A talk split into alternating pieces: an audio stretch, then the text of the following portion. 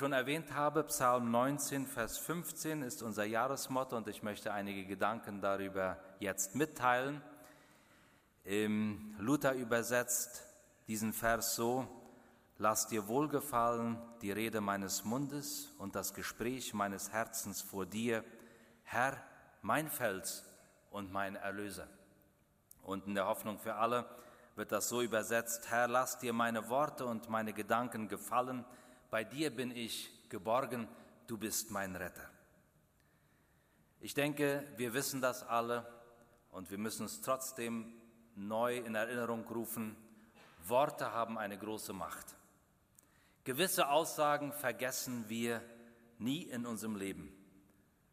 Schön, wenn es segnende Worte waren, äh, schwer, wenn es verletzende Worte oder sogar verachtende Worte waren.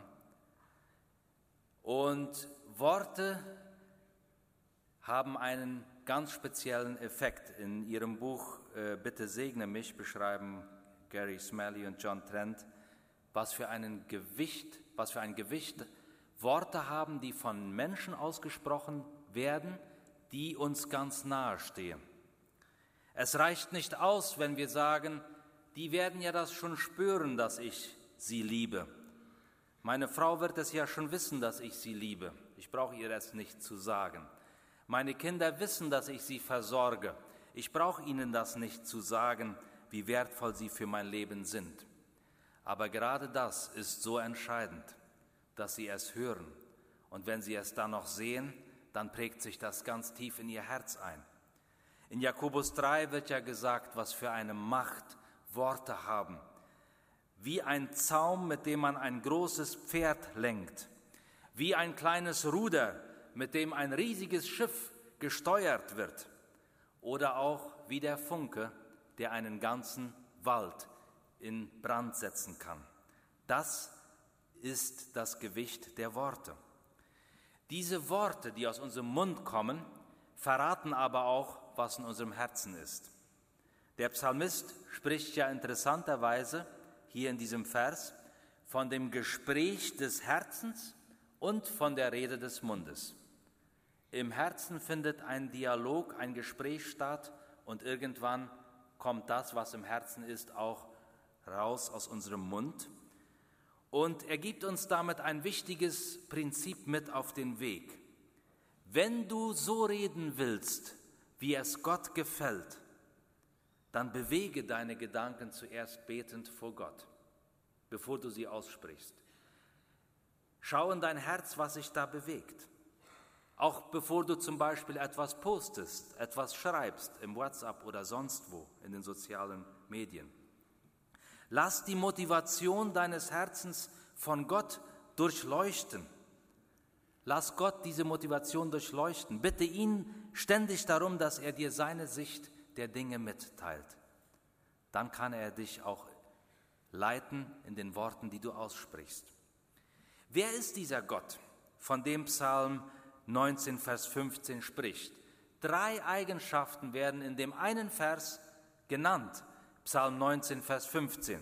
Er ist Jahwe, der Bundesgott, er ist ein Fels und er ist ein Erlöser. Jahwe, der Bundesgott, das ist der Gott, der die Heilsgeschichte mit Abraham begonnen hat, der mit seinem Volk auf dem Weg war durch die Wüste, der es ins verheißene Land gebracht hat. Das ist der Gott, der schließlich in Jesus Christus Mensch wurde und am Kreuz starb und auferstand. Dieser Gott, dieser Bundesgott ist ein Fels, ein Zufluchtsort. Wenn ich also von jemandem angegriffen werde, dann suche ich Zuflucht bei diesem Gott. Und wenn ich bei diesem Gott Zuflucht gefunden habe, dann kann ich auch in dieser Situation zur Ruhe kommen.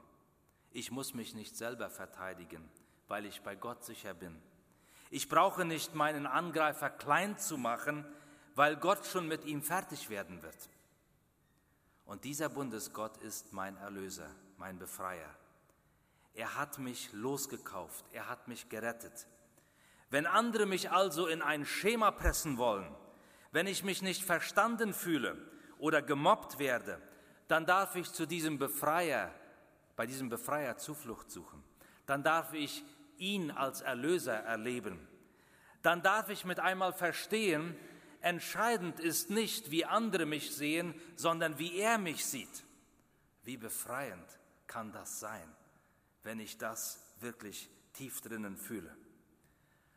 Dieser Gott, Jahwe, der Bundesgott, der Fels, der Erlöser, wenn der in unserem Herzen ist, dann wird das, was aus unserem Mund kommt, auch seinen Charakter widerspiegeln.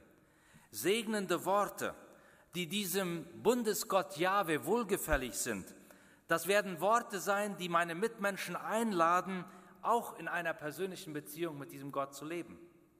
Segnende Worte, die aus der Begegnung mit diesem Felsen kommen, die werden Geborgenheit und Sicherheit vermitteln an meine Mitmenschen.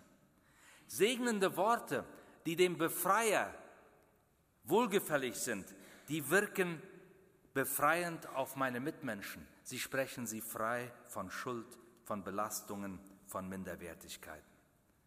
Wie kommen wir dazu? Wie kommen wir dazu, solche Worte auszusprechen?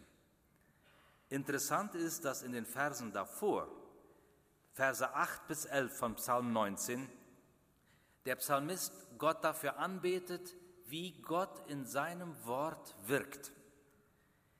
Vorher in der Schöpfung und dann im Wort. Psalm 19 von 8 bis 11. Und ich fasse das zusammen. Die Verse werden ja da angestrahlt, aber ich fasse sie mit eigenen Worten zusammen. Der Psalmist sagt anbetend zu Gott, Deine Worte machen mich glücklich und froh. Sie schenken mir Erfüllung. Sie bewahren mich vor gedankenlosen Irrwegen.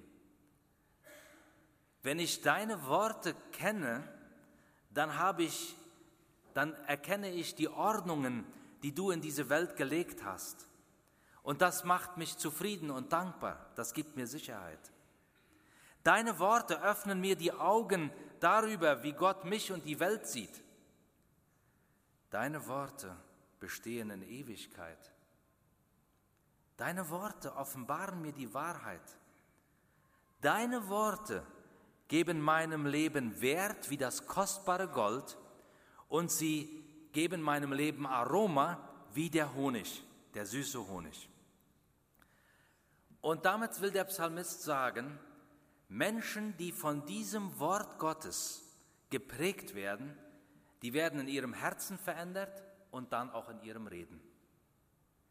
Und damit sind wir beim Thema der theologischen Bildung. Warum ist es so wichtig, dass wir uns viel Zeit nehmen, um das Wort Gottes wirklich in der Tiefe zu verstehen und zu verinnerlichen.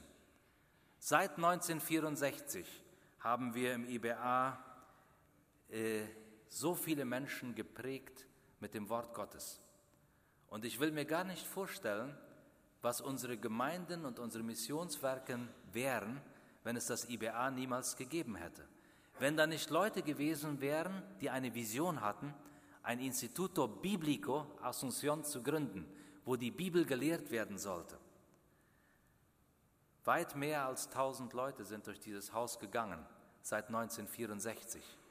Und sie sind geprägt worden von diesem Wort Gottes und sie haben einen Segen ausgebreitet und sie tun es immer noch.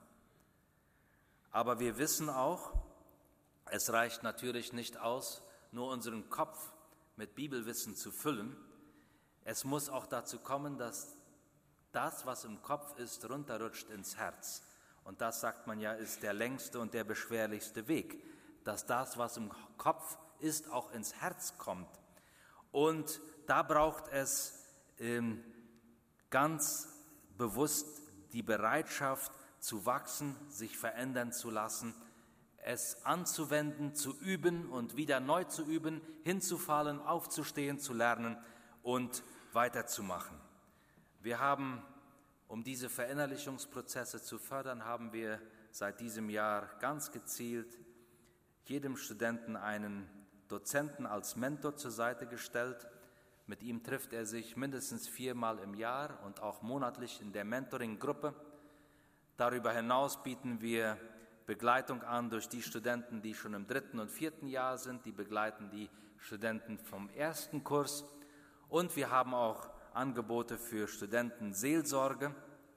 Und da merken wir, dass auch die, die zum IBA kommen, mit vielen Nöten kommen, mit Verletzungen kommen, mit Verirrungen kommen.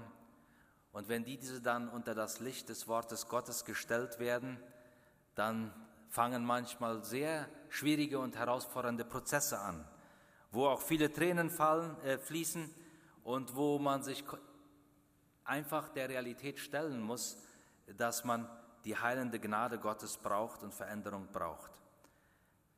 Geistliches Wachstum, das sind oft langsame, schwere Veränderungsprozesse, aber in dem allen ist Jahwe an unserer Seite, der Bundesgott. Er ist unser Fels. Er ist unser Erlöser, unser Befreier. Er will uns freisprechen von dem, was unser Leben belastet. Und diese Aufgabe, liebe Gemeinde, die tun wir in eurem Namen. Wir sind euer verlängerter Arm. Danke, dass ihr uns junge Leute anvertraut. Danke, dass ihr für uns betet, dass ihr uns mit Finanzen unterstützt.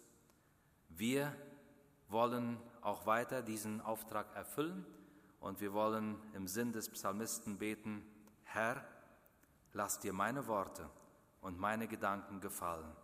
Bei dir bin ich geborgen, du bist mein Retter. Amen.